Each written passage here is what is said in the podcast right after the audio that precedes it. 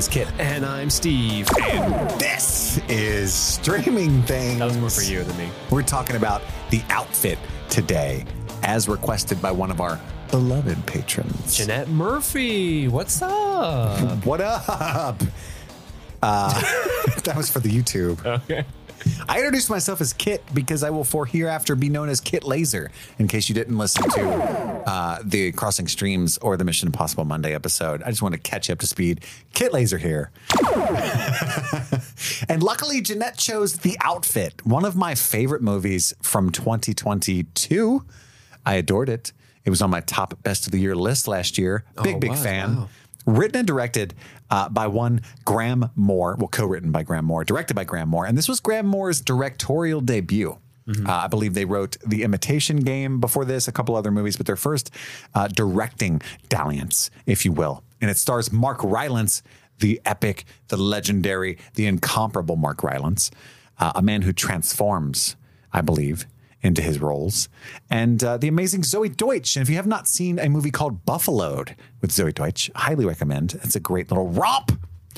And yeah, it was my second viewing of this movie. Uh, it also has what, what's his name? Dylan, uh, little handsome man. What's his name? Little handsome man. You're gonna have to be more specific. There's some handsome Dylan, O'Brien. That's his name. I was right. I was right, Richie.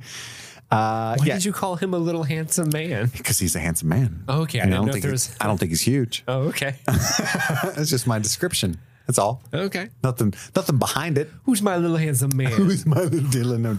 Dylan O'Brien. Uh, Love and Monsters. Have you seen that movie?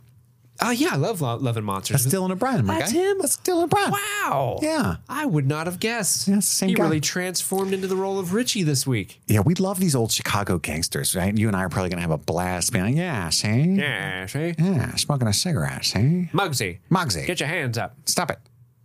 I don't know. if- I, I said it like he was like taking the last cookie. Stop it. Stop it. Hey, You had three, I had two. We agreed we'd split them. If you don't get your hands off my cookies, I'm gonna put my spat so far up your ass. Yeah. yeah. See? Spats. Let's make love, see? Okay. Love me tender. okay. Love me tender. I will. I, you know, I wouldn't. You know, I wouldn't do it any other way. Uh, so, yeah, it's my second viewing. So, Steve, now that I've spilled the beans, the beans are out of the bag on how much I like this movie. What do you think of this movie, the outfit? I let me get this out of the way. I fucking love this movie. I really, really had a good time with this. Uh, I so I've when I when I first turned this on, I had no idea what this was, and I think it wasn't until after I finished watching it that I remember. Oh, I remember Chris talking about this on a Crossing Streams episode in the way way back. Um, but yeah, going into this, I I knew next to nothing about it. I saw in the description that Mark Rylance was in it. I'm like, ah, I like Mark Rylance. But as the movie went on and on, you know, it's like, oh, okay, it's uh, some sort of tailor or a cutter. Sorry, I don't want to offend anybody. That was close. My bad. Um, Any idiot with a needle and thread in 15 minutes can be a tailor. They sew on buttons, Steve. But yeah, the movie starts, I'm thinking, oh, okay, it's about this uh, tailor, cutter, soldier, spy, um, yeah. and and then it becomes like, oh, it's 1950 Chicago. Oh, the mob's here. Oh, it's a completely different movie. But then it never becomes either of the movies I thought it was going to be because it's, this is actually much more a stage play than a movie. Yeah.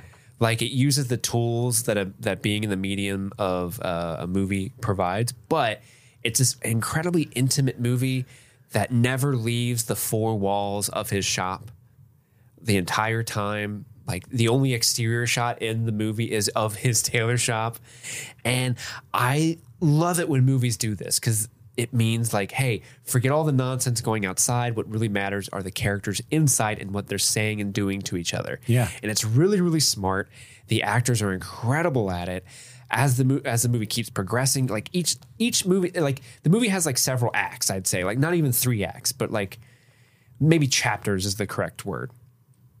But each chapter kind of begins and it ends with Mark Rylance as Leonard just like schooling everybody.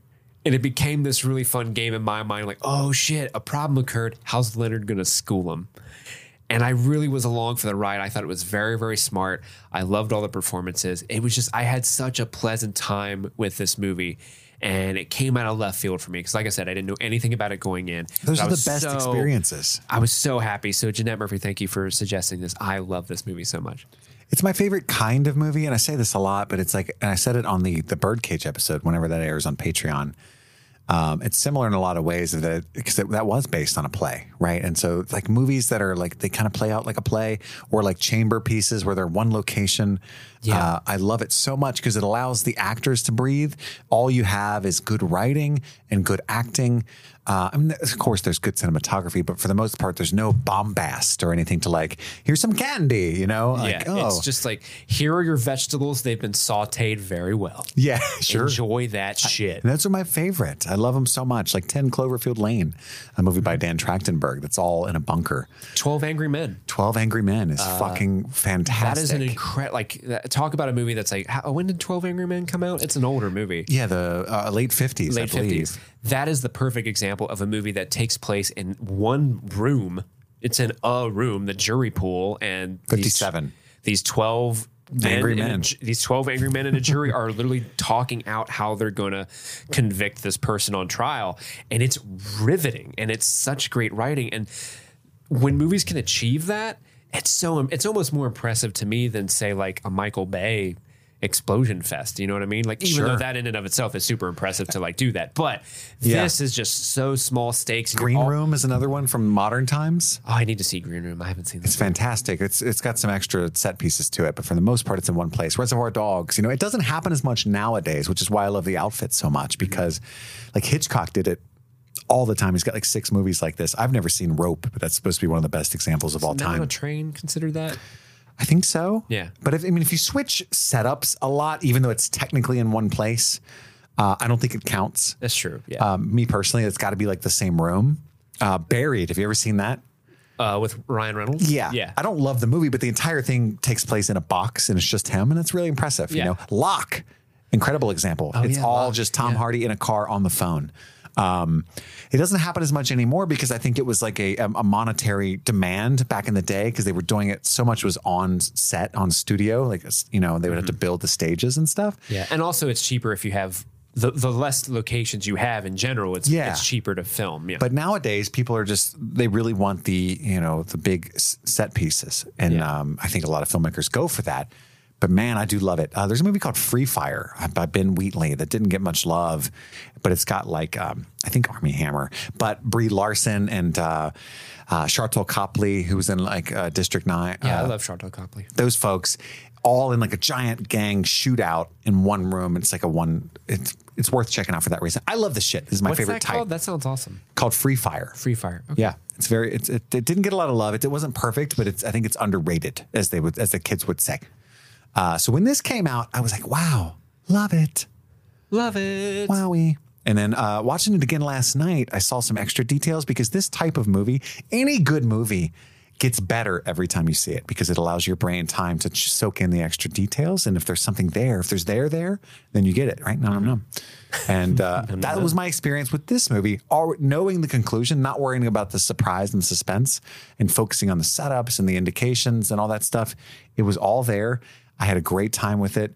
I love it more than I ever did. I think it might be one of the best screenplays that we've had in the 2020s easily, but maybe in the last decade or so. I think it's great. I think it's fantastic. Go Graham Moore and Johnathan McClain. Go, Graham Moore. His name's John McClane. Wasn't there a big joke about that? Like uh, in the Oscars, was it last year or the year prior, where John McClane could win uh, a writing credit or something? There was some sort of joke about this guy's name. Ah, I don't. I don't. It went over my head. If if I. I think we talked about it on this show because Andy was making the joke, I believe, if memory serves me. I can't quite remember what it was. We'll have to get the, get him on here and be like, Andy, actually, let's call him now. He's only got three writing credits, and I've never heard of any of these things. Four episodes of Liv and Maddie, The Outfit, and an upcoming movie called the Pir- Pir- called Pirouette, but it's a short film. Nah, nah, Nah. nah. See, Nah. you're making stuff up. You're being uh, it's a fugazi. Fugazi. Uh, but yeah, uh, Zoey Deutch, uh, up and coming in my mind, is like uh, an incredible talent. She's been around a while, but I mean, to me, uh, I've just been soaking up a lot of her work recently, and I'm very impressed. Uh, Dylan O'Brien, handsome young man, and oh, Johnathan McClain actually plays One The of the FBI agents. Yeah, he's the co-writer, but he plays the FBI agent. It's interesting. I liked the guy uh, Johnny Flynn, the dude who plays Francis. I thought he was He was great. he was a good presence. I, I think this is the first time I've seen him in a movie before. Uh, so I, I'm going to look out for that guy in the in the future. Johnny Flynn, you got Moxie, you, and my eyes on you. But I only got one of them. He was in the movie Emma, Clouds of Sils Maria. Little known fact: I'm a big fan of Kristen Stewart. She's in that movie. You? She's in that movie. Mm. Me, Kit Laser, love it. By the way, if anything happens one day, it could be Kit and Case Stu. Just saying. KK. Kristen Laser. Let's manifest that for you, buddy. Thank you. Thank you very much. There's a little bit of Bernie Sanders creeping into my uh, gangster accent from Chicago. Chicago. From the 50s. The Bears. The Bears. The Bulls. Were the Bears around yet in the 50s? Probably not. We don't know. No, they, don't, they, they didn't play sports back then. All they did was shoot Tommy guns and drink bourbon. Bourbon. Boybin. what a time to have lived back then. The So, mob ran a neighborhood. I want to ask you this. I want to ask. I want to ask you this. I'm talking. in- ask, ask me this. we're just talking in general about the movie because I'll be honest, guys. I don't have any notes for this. My daughter's been very ill. I'm always honest with our listeners. yeah. Yeah, and you, you've had a rough week with her. It's been a fucking hell of a week. I'm missing her greatly right now. Um, what did you think at the end? Because a lot of people think this is a great movie, but there was like one too many, two too many twists at the end. I've seen that criticism a lot. What do you think? Did you get a little like like when the t- by the time like Richie pops back up and you know stuff like that? Were you like ah okay, or were you like oh I'm in, I'm in, I'm fucking in. I'm you know, I. I think I think that's a valid criticism. I didn't necessarily mind it the very, very end, specifically when Richie pops up, or not Richie. I'm sorry, um, Nah, I said Richie. I, I said you for failure. uh, Francis. uh, Francis when Francis pops up again. Richie's dead. I, but, but there's a part where like Francis gets the best of Leonard, and it seems he's got him, and Leonard goes on another like, you know, when I was at the row, I had me me shears. Well, that's when you get the actual backstory Backstory for the third time, but the real truth that he was a gangster. Yeah, he was a gangster. He reveals his tattoos, and it's like a really cool moment. But there was a part of me that was like, And the whole thing's on fire and shit. And you're like, uh, yeah, there was a part of me that was like, okay, I, Uh, I feel like I could have been okay with. I would have liked the movie just as much, even if it had ended the scene prior. Mm-hmm. But I, I really did like the, the kind of the closing dialogue where it's like, you know, you could work on something your whole life, but you gotta pack it up, and it's not perfect, but you gotta do it mean, again. his plan, you know, the, the way that it's a metaphor for the plan and, and, uh, and the, and, and it's a closing, it's a bookend for the narrative device that, that how the movie opens, which is him narrating, how to- narrating about cutting, Yeah. tailoring, making a suit. Yeah. Uh, which we also find out is like a diegetic narration because he's that's what he put on the fake FBI tape, you know, That they uh, can't actually that everybody's arguing over. Yeah. And I, I fucking I think it's genius. I really do. I think Yeah. it's so tight. No, I really like it too. And as somebody, so uh, that whole idea of hey, you can work on this thing you're passionate about for forever. You can always be trying to make it perfect, but at a certain point, you have to put down your shears and move on to the next thing, or else you never finish it. Like, don't let perfection get in the way of productivity. Sometimes, you know? Steve, sometimes you just have to stab the guy in the throat, set everything on fire, and leave. See, he has. You know, he stabs a guy in the throat. When I was in college and people were having trouble, Go on. Hmm.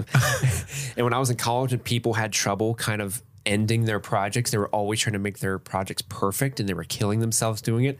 I, people knew me as the guy I would tell people, I have a fuck it button where I get to a point in all of my projects, no matter how unperfect it is, I will say, fuck it. I'm done. It'll never be better than this. I'm tired of working on it.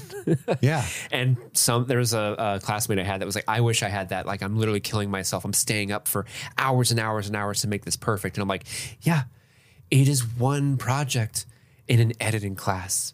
Fuck it. That's what our philosophy is on streaming things. Yeah. Fuck, it. Voila. I'm bald. Love, love. Let people fuck and fuck it. Let me see that peen. That's another, that's another one I'm introducing. This week, of all the movies I've seen this week, that's been something I've yelled a lot. Kit Laser approves. That's right, baby. What do you want to do? A quick and dirty run through? I do. I do. Okay, Chicago, 1956. A man enters the outfit building L. Burrow or Burling Bespoke. Bespoke. Bespoke. Yeah, and he Who talked about bespoke?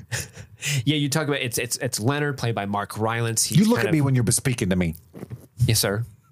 I, I don't mean to be dropping no no offense. No Eve, sir. No Eve. Honest. Uh, Yeah, so uh, Mark Rylance is as Leonard. He's kind of giving his whole spiel. A suit consists of two parts: a jacket and trousers, but those are composed by four different fabrics: cotton, silk, mohair, and wool. Those are cut into thirty-eight, and he goes on and on and on and on. He's really kind of saying like the act of making a suit is No a big less than detailed thing. 227 steps. Yeah. And in doing so, you may think you have to make a suit for the client, but really you just have to measure a man that way. How does he stand? Does he want to be noticed? Does he want to blend in? You got to measure the man to cut the suit for him. Is he looking to peacock or is he looking to blend in with grays and browns? What kind of man are you, Chris? Are you a peacock? Or are you a blender? I do prefer neutral colors, but I also feel like I am one who likes attention. Mm-hmm. Uh, so I don't know how to answer that. I just I'm really bad with fashion, as you saw at the Spider-Man premiere. I thought you were crushing it. nah, it's a T-shirt. I like to peacock when I'm in my, when I'm in a suit. You do. You. you it's got to be a floral designs. suit. Yeah. yeah, yeah. I don't want to just do like black suit and tie. No, I need a, a, a jacket that says, "Look at me, I'm here. Uh-huh. Look, at at, me. Hey. Look at me. You look at me. Look at me when I'm bespoken to you." I, I'm the captain now. Uh, but Leonard, he, you know, he's making a suit. Uh, he walks into a store. He asks his, uh, uh, what do you call her? S- Secretary. Mabel, played by Zoey Woman. Deutch. Oh, is she's there? But as he's making the suit, these two men, they're kind of shady. They're wearing fedoras. There's some sort of mail drop box in the corner of his room. They just waltz on in like they own the place. Yeah, yeah, yeah. M A M A I L. It'd be a very different movie if it was a different thing. Uh, they walk in. They go into the box. They seem to be like talking about business. Ooh, there's this weird little symbol on one of the envelopes, and it's got them all in a tizzy. The little They're in a tizzy. yeah, they're in a tizzy. Like, ooh, what's this? What's this now? Hey, here, look at this. See, is that from the outfit? Oh boy. Yeah. What, you think the outfit was created by a man who makes outfits? I don't know. I don't know. so I- think the outfit is real, but he fabricated the messages from them, Mm-hmm. right? I don't know. I, I I got the I got the feeling that Or he invented the whole he thing. invented the concept of the outfit, told them what it was through the letters, and they just believed him and They're like, went "Oh, with that it. sounds cool. I wanna oh, be in it." Oh, you mean a network of mobsters working together across the, the globe? Because that tracks for what mobsters do. yeah. I'm in. I'm in. I'm special. Forget about it. We just got to kill the LaFontaines. Forget about it. it's being forgotten. But it's Chicago, not New York. That's true. I uh, respect it. But yeah, they, they want Leonard to leave so that they can look what's in this envelope. Leonard goes up front. Uh, he has this little dialogue with his secretary, Mabel. Uh, what's in the mail? Anything? But she's got a snow globe, a new snow globe. She likes to collect those. Uh, this one is from London. London, Big Ben. Big I- Ben.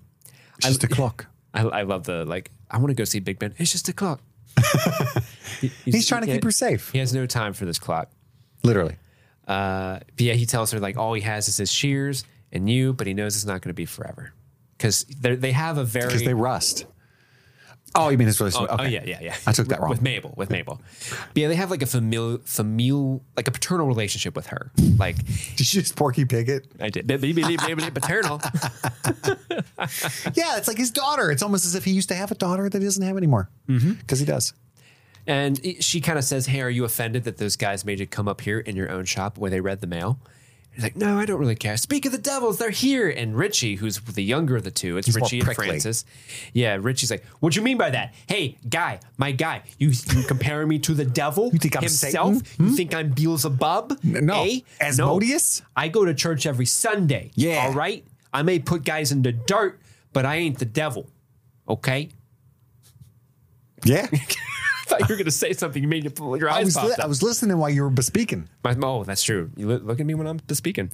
Uh, so this cuts to them. They're folding handkerchiefs. They're kind of talking about her goals and what she wants to do. And she's like, "Hey, you know, you're not my dad. You're not my dad. You can't tell me what to do."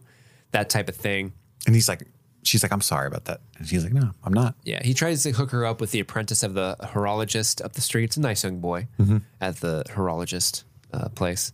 Well, clock- while she's folding, I love the detail that he's so meticulous and passionate about everything that he does. If you notice that she's young, she's in a hurry to live her life and get in trouble, make bad decisions, as we all are at that age, and she's haphazardly folding these these pieces of cloth.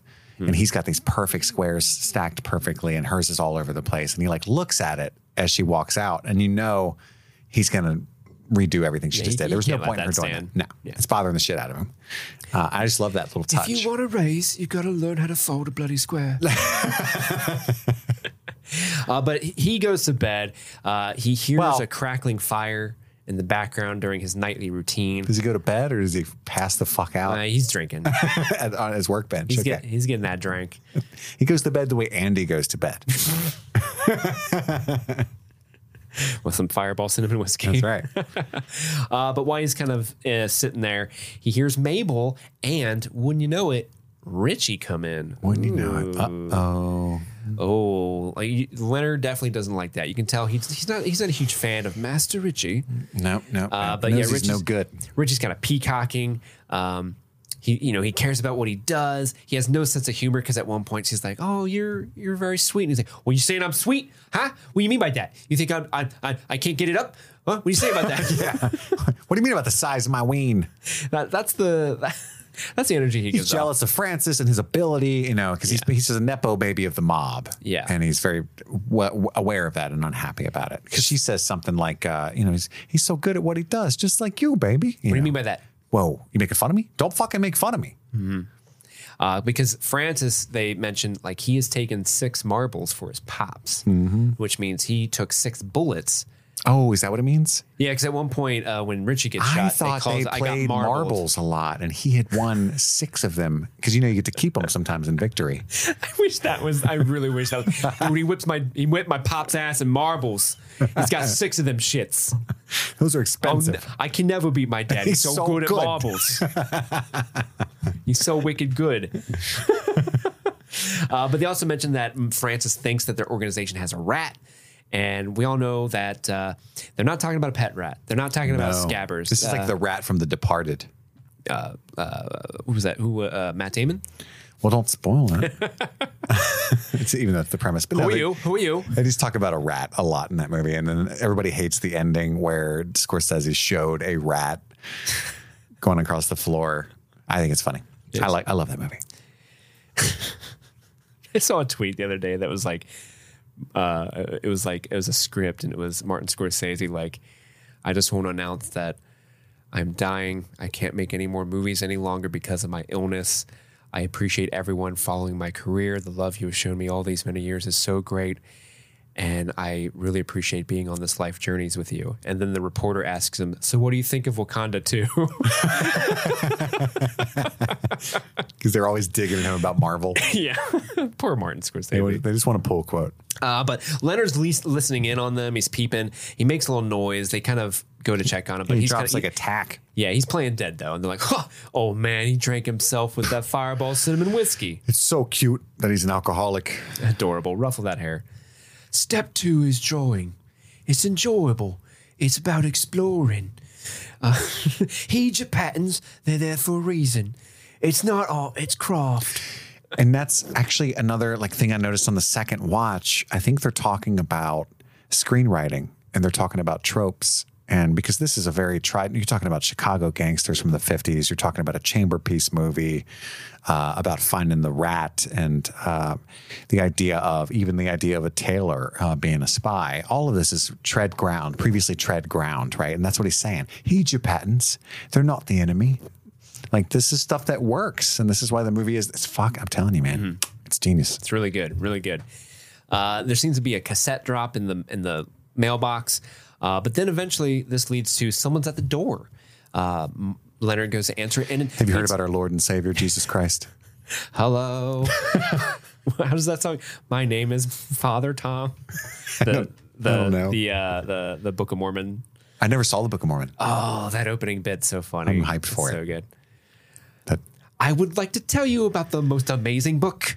I wanted to see it on Broadway, and it was like five hundred dollars a ticket if you could get a ticket when I was in New York, and so I didn't see it then. And then I know it came to the Aronoff and stuff, but I never never went. I got to see it on Broadway when I was in New York. Wow, Last year, really? yeah. Oh, last year. Yeah. Yeah. This was like 2015, when it was like When- new yeah, and big. yeah. yeah. That's With amazing. Josh Gad probably. probably. I didn't even know he was in it. Oh, he he was the original like. Um, I forget the character's name, but he was the original one. Aloysius. like, Hi, I'm Josh Gad, being Josh Gad. Yeah.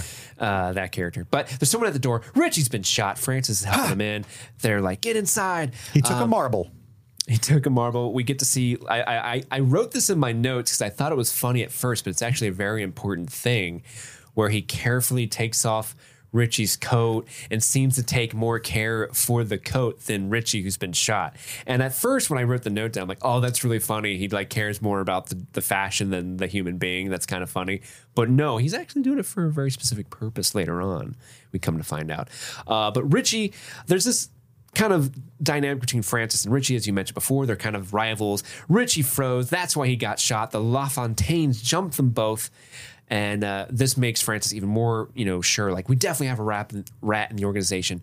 Uh, this is where he says that uh, Richie has a marble in his belly, uh, and they want um, Leonard to sew him up. He's got shears. He's got thread. You could sew him up. I was a doctor in the war. You at your age? And the other one. The World War One. Thought that was fun. Uh, so he sews him up. Uh, Richie passes out from all the blood loss.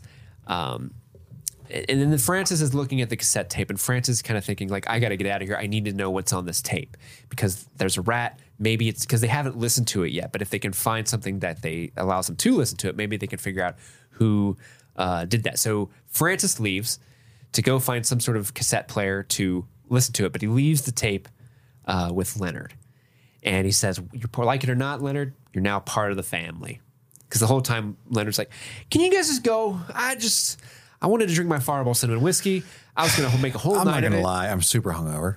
I need, a Really little- hungover. I need a hair of the dog. What do I got I got a fat doobie. I got a fat doobie? It took me six hours to roll up because I'm so meticulous. Mm. I mean, I cut the paper myself. It takes forever. All right, I'll stay. All right, I get it. I'm just saying. But the, so the tape is supposed to be the recording of, um, uh, uh, Of them talking like their them, like, their dealings. one of the Hoover boys planted a bug in one of our spots, and if we listen to this cassette tape, we can Why do the vacuum cleaner owners care in their mind? Do you think? Well, because they just don't like what Roy's doing to the neighborhood. You know, he's all about like, hey, Roombas are the way of the future, and they're gonna bite that shit in the bud. That was a Hoover joke. See? Ah. No, and their idea is that they'll know who is behind the bug if they know the room that the sound is coming from, Mm-hmm. right? Now, a word from our sponsor, BetterHelp. Sometimes in life, we're faced with tough choices. The path forward is not always clear. Like, you never know. Sometimes I used to sell cars for a living and I hated that job, but I made good money. I was able to buy a house. I was gone from my family all the time. I would podcast whenever I could. I didn't get to see many movies. I worked every Thursday night. It was terrible, but I was like, I got to do this. I got stuck in the middle class grind where I was like, hey, this is what's right for my family, me to be miserable. We feel like we're stuck. We don't know what to do. So whether you're dealing with decisions around your career, sometimes in a relationship, or anything else, therapy helps you stay connected to what you really want while you navigate life so you can move forward with confidence and excitement. Trusting yourself to make decisions that align with your values is like anything else. The more you practice it, the easier it gets. And like I said, I had to have a lot of practice, and it was talking through that stuff with someone else that helped me. And that's why you could find a therapist using BetterHelp that meshes with your values and the way that you see life in that perspective. And they can talk you through in a way that you find valuable and that you understand. So you can do it entirely online, get matched with a therapist like this that you enjoy, that you find value in.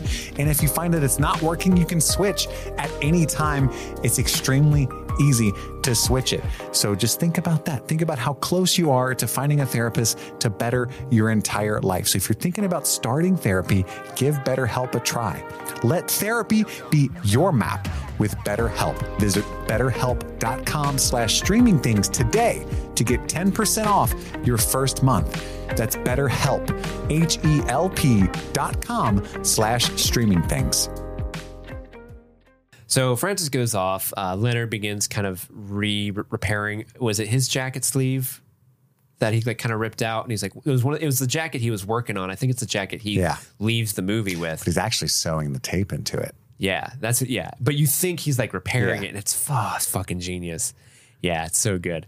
Uh, but Richie wakes up. Hey, English, I want to talk to you because they call him English. Yeah, because he's from England.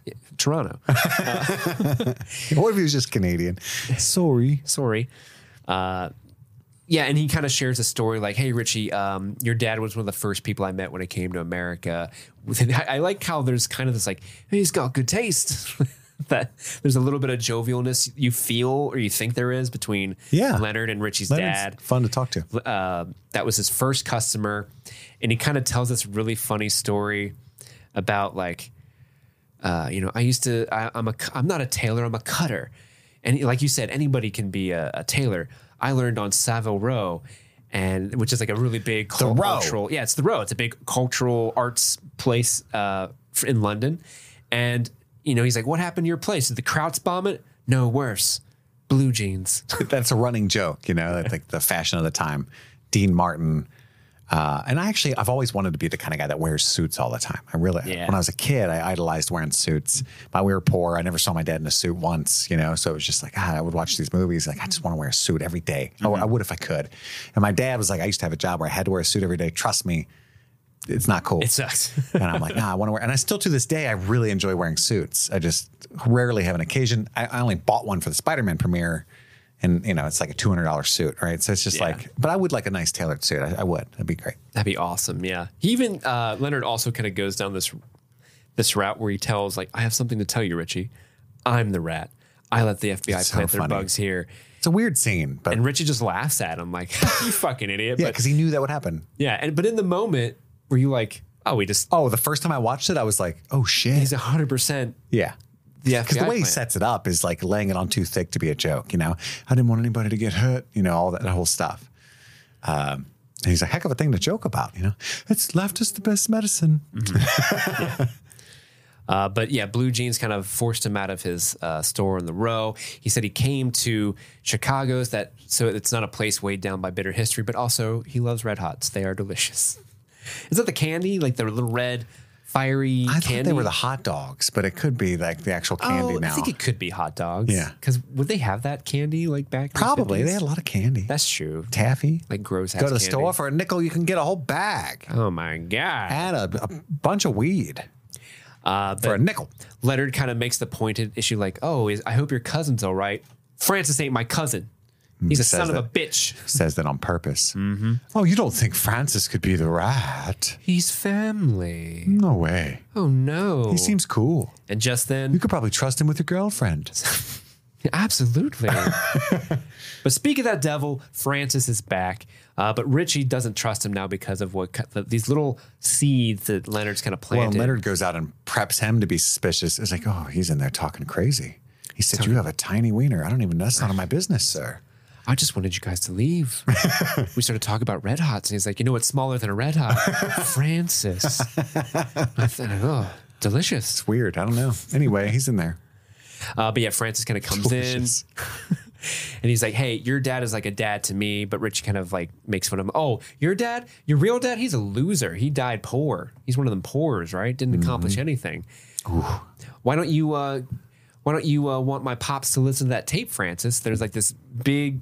What do you think about this? Like knowing how the movie ends, where neither of them have a reason to hide this tape from Francis's dad. What do you think about this whole scenario? I thought it was weird of Francis not to be like, okay, let's wait for your dad.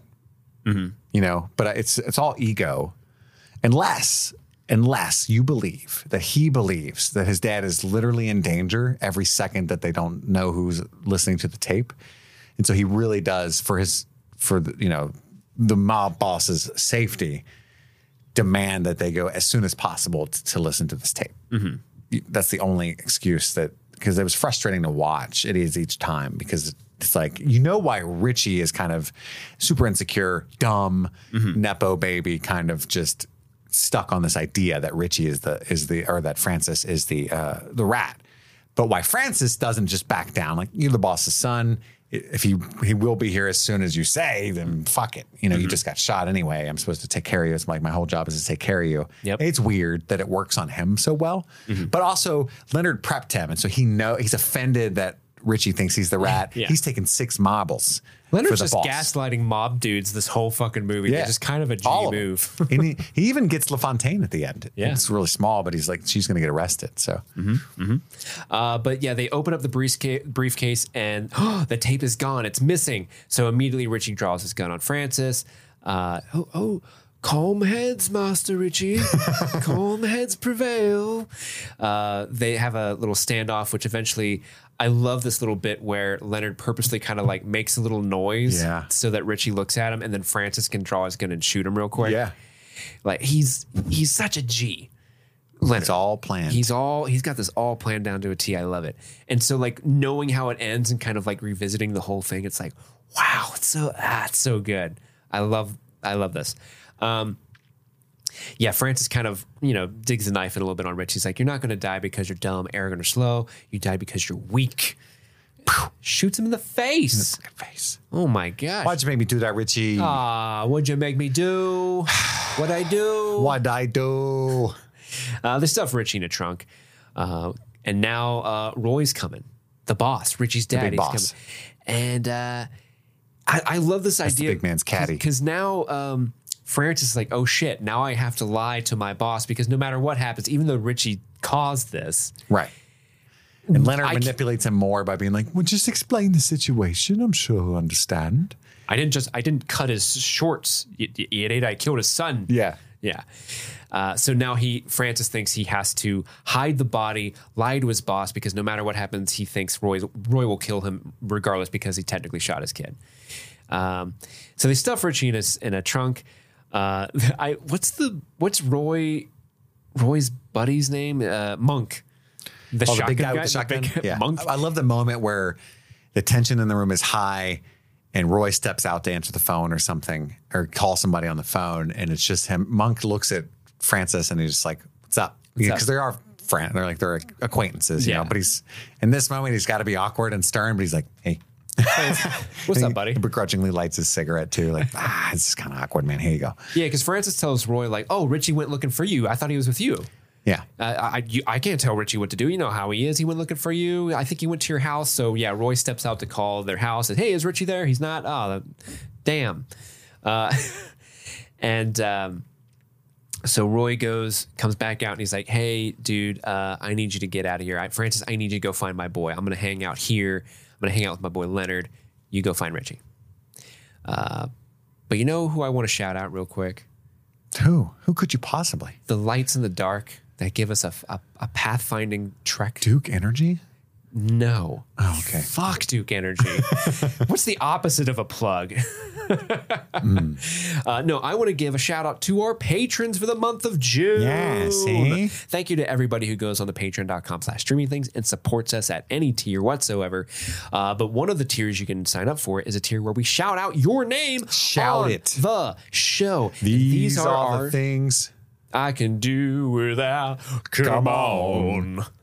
I'm talking to you. Come on. Chester Copperpot, I'm talking to you. Stan Valentino's Fento 7 Pills, baby. Jay Scramo, A.K. Ashley Ray, Alan Tomlinson, Wendy O'Laughlin, Jason Hawkins, Trey Barrera, Conrad, David Malfara, Kaylee Sampson, Rabbit Dog in a Barbie Car, Jose Ruben Cruz Rodriguez, Alexis Adler, Thomas Alexander, Emmy, Joe Velez, Valerie, Aaron Layton, John Collins, Amanda King, Sun Loving Mortal, Andrew Gray, Jajin Glitch Morgoon, Jen Robinson, Kate, Chloe Richardson, Kalisha Reese, Kiki Newton, Kevin Strother, Jeanette Murphy, who suggested this episode, Casey McCain, and Enza. Thank you guys so much. We love you so much.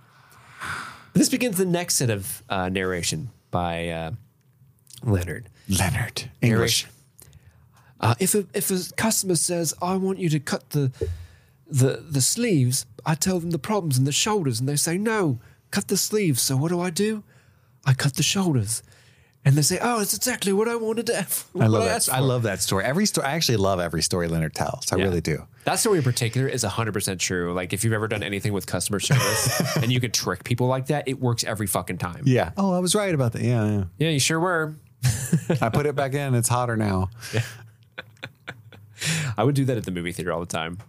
Like if someone was like, uh, "This popcorn's stale. I want the fresh stuff," fully well knowing that the popcorn that they're holding is the same exact popcorn behind me. Yeah. So I'm like, "Oh yeah, the let me get you a new one. Here you go. I'm like, mm, tastes so much better. Does it? Okay, bye. It's the same fucking load. Ooh, load. Uh, let's see. Uh, Roy tries to reach out and grab Leonard's shears, but he's a little protective of him. He's like, don't touch those. Sorry. Sorry. I Uh, came over the pond with only those. did I tell you my blue jeans joke? It usually tears the house down. Oh, it kills every time. And it does again. It works again. But Roy kind of goes on with this whole like thing with shears. He pulls out his gun, like, see, this is my tool. Uh, you know, I people think this is to destroy, but with this gun, I build loyalty, a crew, a neighborhood. Sometimes you got to toss scraps away, even for you in your line of work, don't you? Talking about killing people. Metaphor. Mm-hmm. Keep me up to speed there, Steve. He's talking about killing. You talking about killing? Sheesh. Sheesh. Uh, but this is the point where Roy's like, "Hey, it's been a long night. You've you're you're proving yourself loyal to me. You tried to save my son. I'm gonna let you in a little secret. Have you ever heard about the outfit? What? Yeah, it's a secret organization. Al Capone himself started it, and after he died, it became a national underground United Nations of the mob. I love Yeah. the underground United Nations, uh, and the only way they can join their the, the outfit is they got to put the La Fontaines in the doit. Yeah. Yeah. They got to be so in the doit, they're going to see that underground United Nations. You know what I mean? Yes. They're going to be in China. So this tape that everyone's looking for was actually acquired by the outfit, supposedly. So th- uh, the the FBI has been has bugged them. They have this tape as evidence, but the outfit got this tape so they can figure out who their rat is, so that they can finally uh, put the La Fontaines down. In the I guess. Uh, but at this moment, as Roy's telling him this, like, "Hey, uh, that's Richie's coat, my man. Where's Richie?" Why are you telling me all this? Yeah, Because that's Richie's coat. So he sees the coat that Leonard had taken so much care about in the beginning of the, of the movie. And he's like, hey, it's the middle of December in Chicago. No one's going outside without their coat. That's true. I've That's been in, so true. I've been in Chicago in February. Terrible. Dude, I've been to Chicago in April. Terrible. it is the Windy City. yeah, that that uh, Lake Michigan breeze. Oh my God. Freeze your nips. Yeah. Cutting glass. Uh, I, I love uh, Roy looks at Monk. He's like, hey, uh, what kind of person goes outside in the middle of December in Chicago? And Monk's like, I ain't good at riddles. I love that. and later he answers a question and he's like, I thought you weren't good at riddles. I love a good a good uh, mob sidekick. But he he kind of Monk points the gun at Leonard, like, "Hey, you're gonna tell me, uh, you're gonna tell me all about what happened to Richie." And he's like, "Well, Francis made me promise not to tell. Francis shot." And at that moment, Francis walks in Francis. with Mabel. it's Maybelline. Maybe it's Mabel. But yeah, Francis is holding her at gunpoint. Uh, Roy is like, "Okay, what's going on here? Who did Francis shoot? What's going on? You can tell me not a man on earth can touch you. You can tell me. Your I got cheeks your will back." not be clapped whilst I'm alive. Yeah, so he, uh, Leonard kind of makes up the story on the spot because you get the impression, and maybe this wasn't ever going to happen, but you get the impression that Leonard was going to tell him, "Oh, Francis killed your son." Yeah, and he kind of had to think on the fly here because Mabel was in trouble. Yeah, so now Mabel's in trouble. Francis is there, and Francis giving that like, "You fucking tell him I'll shoot this girl right now." And so he says he makes up the story that uh, Francis shot four of LaFontaine's men. Richie didn't get a single one, and he was embarrassed about it. So uh, he felt like he had to go you know, get this tape back because he was embarrassed. And Richie told us, made us promise not to tell you about it because he's so embarrassed about getting getting a marble in him and not getting any retribution. Uh, but Mabel, she's Richie's girl. Everyone knows that. Richie likes to brag, says Monk. And Richie seems the type. He, he does seem to brag. Yeah. And they're like, maybe he did go out without his coat because Mabel's house is right down the street. Maybe he just went to Mabel's. Yes. So that and Francis kind of I don't know if he's lying about this, but he's like, yeah, there's a blood stain on her He is lying. carpet. Uh, her dad was Ryan Sean. Oh, you're Ryan Sean's girl. I totally killed him. I mean, um, knew him. I knew him. Shit happens. Shit happens in this neighborhood. An awful shame what happened to him. And I love that line. She says something like, "A lot of a weird thing about this neighborhood. A lot of people are sorry, but they never seem to know what happened." Yeah. Yeah. Because it's a mob neighborhood. Uh, Francis suggests that Mabel is the rat. How dare they? Um, so Roy's like, "Hey, let's get the lady talking. We're gonna ten- we're gonna take her to the back and we're gonna torture her, basically." Uh, Right. We'll clean up. Leonard, sorry about this. Uh, I know this sucks. We'll clean up afterwards. Don't you worry. How nice of him. Yeah. That's like the nicest a mob boss is ever going to get to, I think. Like, we'll clean up. Don't you worry. We got some 409. Right. Giddy up. That's what I always say. Uh, but at this point, Leonard hears the flames again, the crackling flames. We don't know what that's about. Uh, the blood is dripping from the hutch that Richie stuffed into, or uh, the trunk or whatever he stuffed into. Uh, and he kind of, and then Leonard kind of whips out this this thing like, I understand how you feel. I had a daughter. There was a fire in my shop, and my wife and girl were upstairs. The shears were a gift from my wife. if you kill any one of us, you won't find your child. Right. Yeah. Trying to appeal, emotional appeal. And the phone rings because he's kind of walked himself towards the front of the room. The phone rings. He answers the phone, and I love how he does this. Like, oh, that's great news. oh, Richie's home. How wonderful. We were looking for him. We were so worried. We were so worried. Great news. I just got off the phone with your house. Richie says to meet him on the 31st in Housestead. Let's go, everyone. And uh, Francis is Francis is like super suspicious because he knows Richie's in the trunk. Richie's in the trunk. Who the fuck was on the phone? What's your plan here, guy? Yeah, he's like, yeah, I talked to your I talked to your boy. Because Richie's plan was to frame Mabel, and now so not only Francis's plan. Francis's plan was to frame Mabel, Mm-hmm. and so Francis is like, but he can't directly say liar, or he would out himself. And so Yeah. it's a very tense, awesome situation. Yeah, so good. So they're about to leave to go to this place that uh, Richie, quote unquote, told them to meet. And Francis like, hey, you know what? I'm going to stay behind. I'm going to make sure these two don't, uh, I don't know, go squealing to the coppers. Whatever, because it's been a like crazy that. night. It has been. Uh, and this is the point where, you know, Francis kind of like, yo, what's your game, man? What is your game? And he's like, oh, isn't it obvious? Mabel is the rat. So Francis, Yeah. or I'm sorry, Leonard knows Mabel is actually the rat. And Mabel's like, what the fuck? How do you know? Yeah. It's like, oh, you've been selling information to La Fontaine so you can finally get out of Chicago. And she's been communicating with the La Fontaines via these like snow globes. And eventually, she started helping out the F. She helped. She helped the FBI plant the bugs in their store, and, and this is she's wrapped up in this whole big conspiracy. Talk a little bit about that, like, Like just to explain what's going on. yeah, because I'm a I'm not hundred percent because she was dating Richie and he is a braggart, a braggadocio. Mm-hmm. And so that's where she got the idea because she's a girl who just wants to get out of this town, right? Hence her obsession with the snow globes. And so she, while talking to Richie's dumbass, realized she was getting enough information to sell it to the LaFontaines. In order to cover her ass with selling stuff to the LaFontaines, she decided to involve the FBI.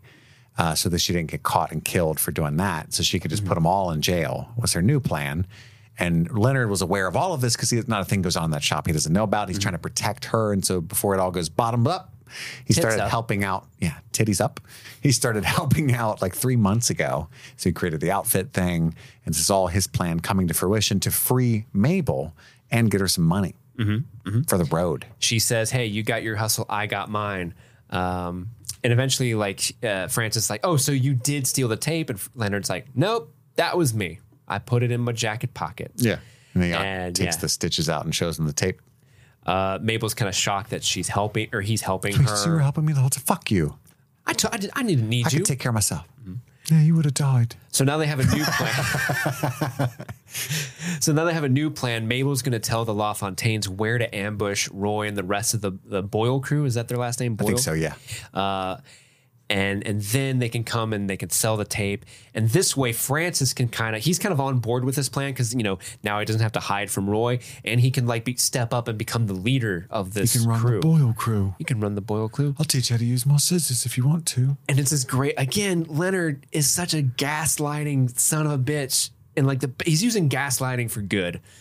Uh, like a superhero. Where Francis is like, I took six bullets for that man, and Leonard's like, Oh yeah, how many bullets has he taken for you? But that's just facts. Yeah. Uh, today's the day you don't need him anymore. Oh, man. Option A, they come back and kill us all. Or option B, you turn on your boss. And he elects for option B.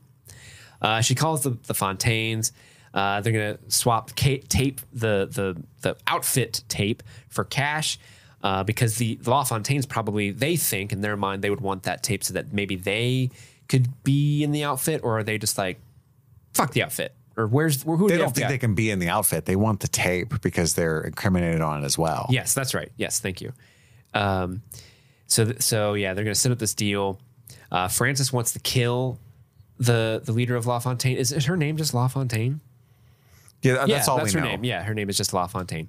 So he wants to kill her, and they're like, "Hey, we're gonna do a signal. Uh, you you give the signal. Francis is gonna pop out and sh- and kill La Fontaine. And as he goes and hides, Mabel's like, he's gonna kill us too. Like as soon as he jumps, we give the signal. and we're Leonard already dead. knew that. And he's like, no shit, love. No shit. Uh, so La I've killed 96 men and six women, but they were mean ones. they they had it coming.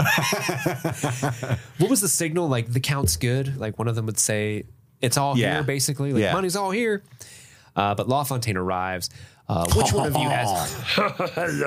Which one of you has my tape? but they want to see the money first. But before Mabel can actually say, "Looks all good here," Leonard steps up and is like, "Hey, uh." There's a little sneaky bitch in the corner. He's going to hop out and shoot you. Hold up, where's the money? And he's like pointing at the corner and making a gun sign with his hand. Pew, pew, pew, pew, pew, pew. And he's like doing a barrel roll. And he starts like doing charades and he makes like a shadow puppet with a bird. It's bizarre. Very impressive. It There's is. several costume changes. It's great. well, he's a tailor. Yeah. Well, a cutter. yeah, a Cutter. Yeah, don't don't offend him. Uh, but Francis hops out and he's got all the guns drawn on him already. He knows he's fucked, but he's still trying to sort of Let's make a deal. let's make a deal. See, I'll take the money. You guys all suck my dick. And then he's a of he's a terrible negotiator. yeah, the, the deal that he suggests is like, hey, I understand you don't have a lot to work with and you're trying to get out of it somehow. Uh, but yeah, he's like, okay, I got a deal. You give me all that money and I just get to leave with my life. Easy. Thanks. Good deal.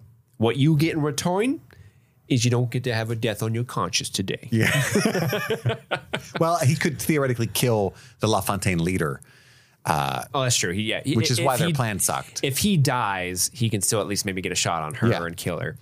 Uh, but she, La Fontaine has this great thing where like you people didn't care about anything we did in this town until we started making real money, and now that we're actually making real money, uh, uh, all you come in here with your slick back hair, you act like spoiled children who'd rather break their own toys rather than someone else play with them. Yeah. and it should be said. I don't know if we mentioned, but everyone in the La, La Fontaine crew are are black, and so you've got this uh, super what do you call that Italian? They're Italian, right? They're Irish. Irish. It's an Irish mob, and there's like an African American group here, and they're clashing. And I I, guess do, they're from, I don't know, like Haiti or something, because they're, would, was that, would that explain the French? Oh yeah, that would. Yeah, yeah, that would. Yeah, I like that. Um, but I do like that little bit, like, hey, you sons of bitches, because I mean that is true. What you say it says is true. I mean, there's like a lot of evidence, like when. Um, uh, uh, uh, shit. Why am I blanking on the word? Desegregation. When desegregation happened in the South, there were like community pools that were like, you know, only white people can go to the pool. But as soon as desegregation happened, the communities were like, we will fucking explode that pool. Right. We won't enjoy if if we have to enjoy that with people who aren't white, no one can enjoy it. And they would literally destroy their own community Yeah. uh, things just because oh how dare someone of a different skin color deal with this so i like i think that was such a good line like you're spoiled children who'd rather break their own toys rather than someone else play with them it's really good um let's see uh and and so like leonard says something like hey uh, you have nothing to fear from this guy oh why is that because i removed all the bullets from his gun earlier in the night Which is a lie, but, but when he checks it, it gives him the, the, the opening they need to, To shoot riddle him with bullets. Yeah, because he takes that moment to look at his like really, and Yeah. it's a total lie. He didn't touch his gun at all, but in that moment, He was just yeah. a G about it. Like, this will mm-hmm. work. fucking Francis, the gaslighting G. And That's then- what the G stands for. Yeah. Bespoke. And so Mabel gets her money. The La Fontaines get a fake tape because he informs Mabel when they leave. His plan the whole time, the outfit was fake. He's the one that fabricated all of this. He mm-hmm. planted all the outfit notes. The narration he's been giving has Yes. been what he's been recording on the tapes. It's actually it's there's no bug or anything. To the untrained eye, a suit is made of two pieces. it's great. If you've got to the end of this recording, I just want to say, suck my dick. The cops are coming. Fuck you and everyone you know. They're right behind you. I even timed it out perfectly. Honestly, I wouldn't be shocked if that happened. No. Um, yeah, uh, yeah. So she, so he basically kind of helped her out. the The Boyles are all dead. They were they were killed in the ambush. Yeah, the La admitted to killing them. Francis is cons- he's he's he, uh, seemingly dead.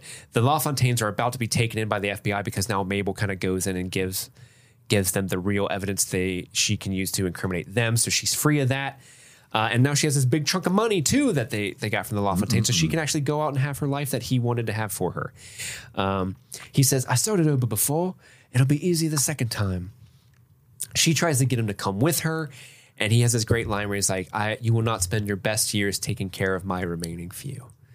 Aw. Yeah. And he did this in a way like she, he's she's like, I could have done this without your help, and he says, like, I'm sure you could have, but this way, the blood is on my hands and not yours.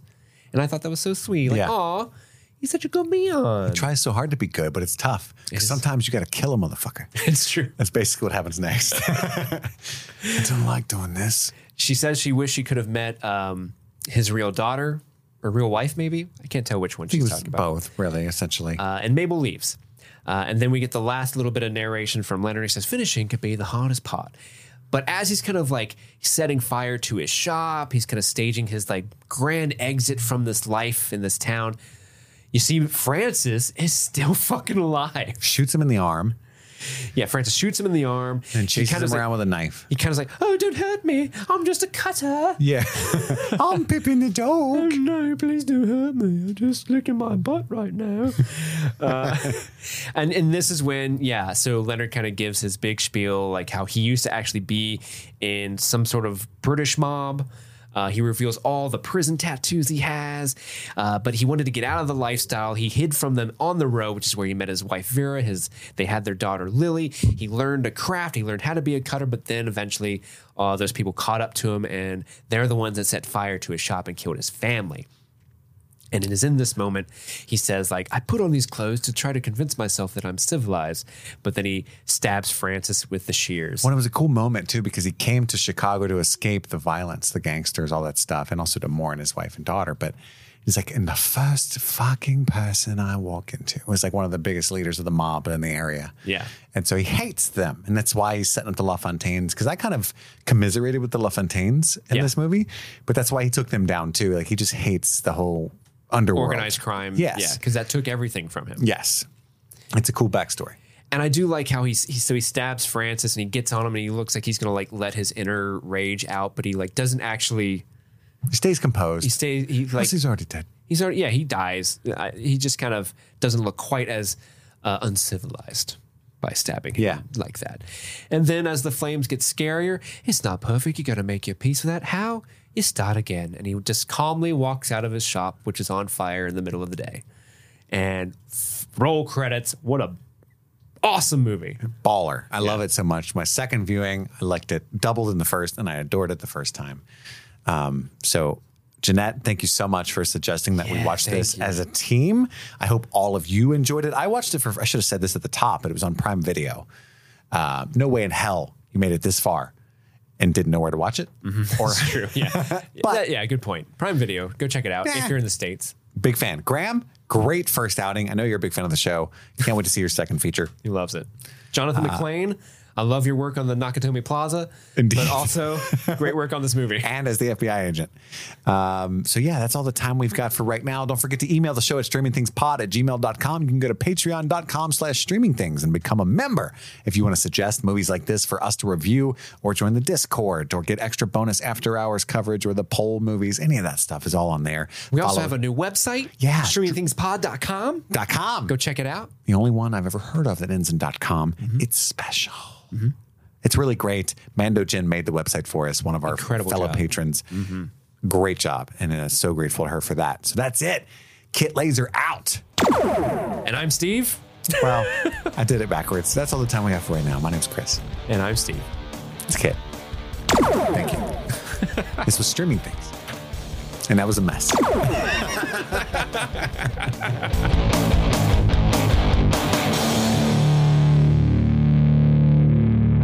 Grow. Uh, they they they have a. Uh, I don't know what noise I made. with-